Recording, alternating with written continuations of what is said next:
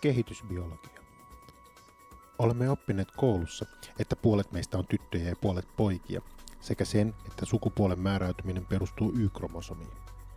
Kuitenkin säätely on melko monimutkaista, ja siinä voi tapahtua erilaisia virheitä, mitkä vaikuttavat esimerkiksi yllätyksiin urheilukilpailuissa.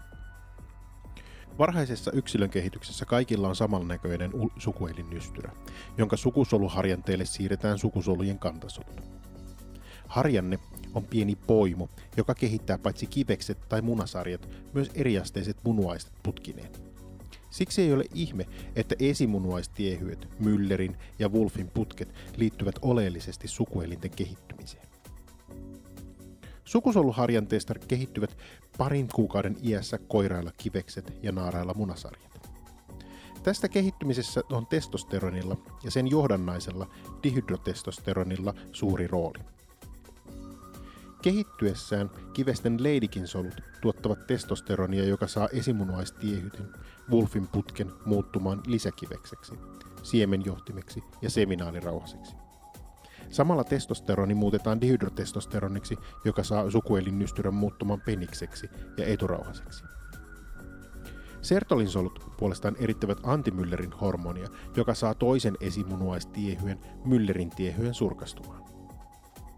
Naarailla puolestaan munasarjojen granuloosa ja teekasolut muodostavat estrogeenia, joka saa myllerin tiehyen muodostamaan kohdun, munajohtimen, kohdunkaulan ja vaginan yläosia. Samalla sukuelinnystyrä muuttuu dihydrotestosteronin puuttuessa häpyhuuliksi, klitorikseksi ja vaginan alaosaksi. Siten ilman testosteronia ja sen metaboliittia saamme naisen sukuelimet, testosteronilla ja dihydrotestosteronilla sekä niiden reseptoreilla miehen sukuelimet. Ja tilanteissa, joissa jokin komponentti on toimimaton, saamme jotain naisen ja miehen sukuelinten väliltä. Koulukirjojen mukaan Y-kromosomi määrää sukupuolen. Onhan pojilla X ja Y, kun taas tytöillä kaksi X-kromosomia. Kuitenkaan Y-kromosomi ei ole ainoa sukupuolen määräytymisessä vaikuttava tekijä.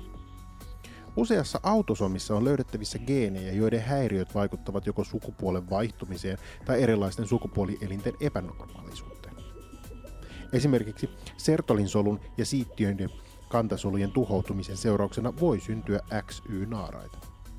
Lisäksi tunnetaan tapauksia, joissa Y-kromosomissa sijaitseva SRY-geeni on siirtynyt X-kromosomiin, jolloin seurauksena on koiraan fenotyyppi XX-perimällä. On myös hyvä muistaa, että munasarjoissa tuotetaan ensin androgeeneja, jotka muutetaan aromataasi-nimisellä entsyymillä estrogeeniksi. Tällöin yksittäinen entsyymi, sen toimintakyky voi vaikuttaa suoraan sukupuolen määräytymiseen. Tätä käytetään useilla matelioilla, kuten Mississippin alligaattorilla mekanismina, jolla lämpötila määrää sukupuolen. Siten alligaattorin munat, jotka kehittyvät 32 tai 35 asteen lämmössä, kehittyvät pojiksi. Mutta tätä kylmemmässä tai kuumemmassa niistä tulee tyttöjä. Tällöin useimmiten luonnonpopulaatiossa lähes kaikki yksilöt ovat naaraita. Myös reseptoreissa voi olla eroja.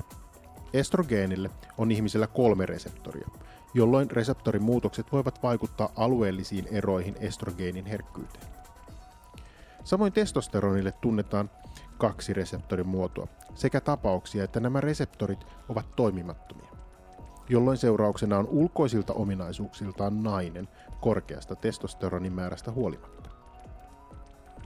On myös huomistettava, että sekä estrogeenia että androgeeneja tuotetaan sekä pojilla että tytöillä, jolloin tämänkin asian suhteen maailma on kaikkea muuta kuin mustavalkoinen.